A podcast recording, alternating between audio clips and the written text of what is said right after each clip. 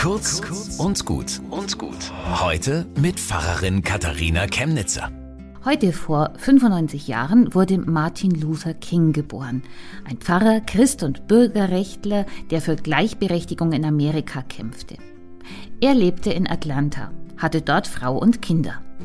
Und in Atlanta gab es eine Schauspielschule, geleitet vom weißen Ehepaar Roberts.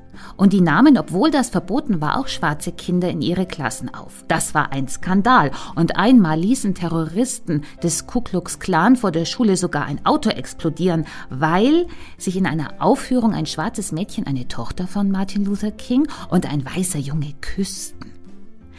Geld verdienten diese Roberts weniger als der Pfarrer King. Und dann bekam Familie Roberts ein Kind und konnte die Krankenhausrechnung nicht bezahlen. Da sprang Martin Luther King ein und das Baby, das so auf die Welt kam, war die berühmte Schauspielerin Julia Roberts.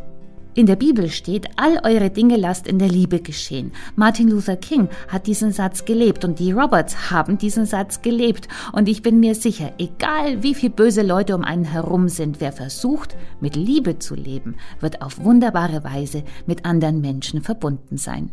Bis zum nächsten Mal.